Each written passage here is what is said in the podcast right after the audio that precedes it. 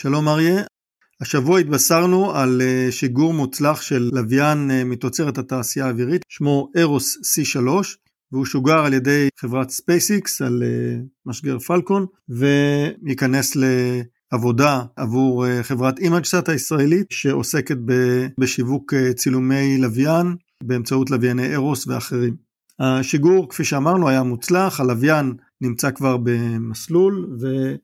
בהדרגה יעלה למסלול הקבע שלו, שממנו יקיף את כדור הארץ ויצלם לאורך ולרוחב הפלנטה שלנו. כמובן שחלק מהמסלול הוא יעבור מעל אזורי עניין לגורמים השונים בישראל, ויספק לנו תמונות של שכנינו. אבל בשאר ההקפות שלו הוא ישרת את חברת אימג'סאט ואת לקוחותיה בכל העולם. לאימג'סאט יש לקוחות בכל העולם, חלקם לקוחות ששולטים למעשה בלוויין ברגע שהוא נמצא באזורי העניין שלהם, כך למשל בצ'ילה, שיש לאימג'סאט חוזה שירות, ובמקומות אחרים היא יכולה למכור צילומים לפי דרישה. זאת אומרת הלקוח אומר אני רוצה לראות מקום נ"צ כזה וכזה, ואחרי כמה ימים או שעות הוא יקבל את הצילום שרצה. הלוויין אה, החדש, הארוס אה, C3, הוא לוויין מעניין ביכולת שלו לספק צילומי צבע. עד עכשיו הלוויינים הישראלים אפשרו לקבל תמונות ברזולוציה גבוהה מאוד, אבל uh, התמונות האלה היו בשחור לבן, ועכשיו uh, משחררים את היכולת של uh, הלוויינים לצלם גם בצבע, זה חייב התקנת מצלמה מיוחדת uh, מדגם uh,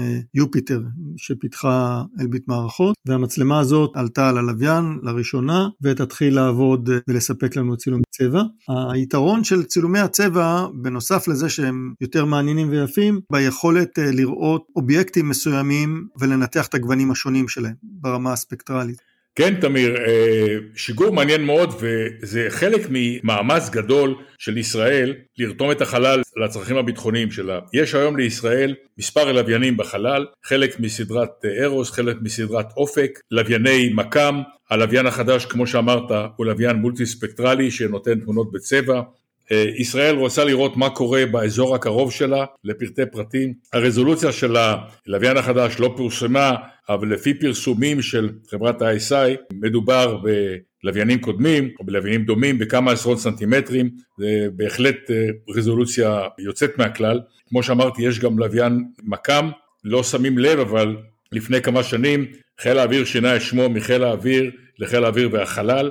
חיל האוויר משתמש בחלל לצרכיו היומיומיים קצרי הטווח וארוכי הטווח ולוויינים כאלה בחלל נותנים לחיל יכולת של חליפה מהירה מעל אזורי עניין כשיש לך יותר לוויינים בחלל אפשר לעבור כמה פעמים יותר מפעם אחת או פעמיים על אזור בעל עניין כמו למשל אזור שבו מתכוונים לשדר טיר בליסטי לעבר ישראל. ככל שיש יותר לוויינים, יכולת הפיקוח של ישראל על אזורים בעלי עניין היא יותר גדולה.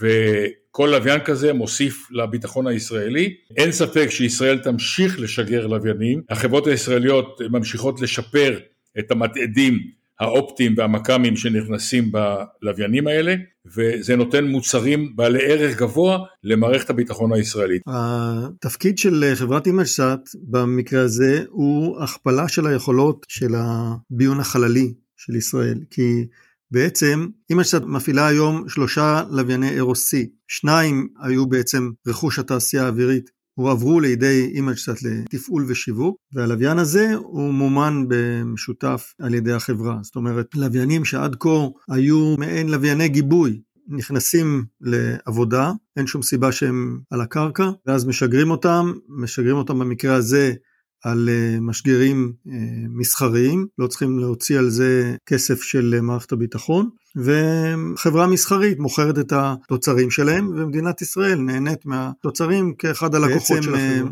אני מניח שביכולת הזאת, ברגע שמעבירים לאימג'סאט תפקידים, חלק מהעומס יורד מתקציבי מערכת הביטחון, הוא עובר כמובן לשימוש שוטף, אבל פחות צריך לממן את הפיתוח ואת ה... ייצור של אה, לוויינים נוספים. בתוכניות העבודה של אימג'סאט יש הקמה של אה, מערכים שמרובי לוויינים שהתבססו על לווייני מיני ומיקרו או ננו, הלוויינים האלה הם עדיין בפיתוח. על פי התוכניות החברה תשגר אותם ככל הנראה במקבצים, לפרוס אותם במסלולים נמוכים, דבר שיאפשר לה להוציא הרבה יותר תוצרים גם למדינת ישראל וגם ללקוחות ברחבי העולם, והעניין הזה יגדיל בהרבה את יכולות האיסוף של מדינת ישראל במרחב שלנו. עד כאן לגבי הפעילות עם הלוויין החדש, נקווה שהוא ייכנס אה, לעבודה במהירות ונראה תוצרים צבעוניים ויפים במהרה. תודה אריה ולהתראות.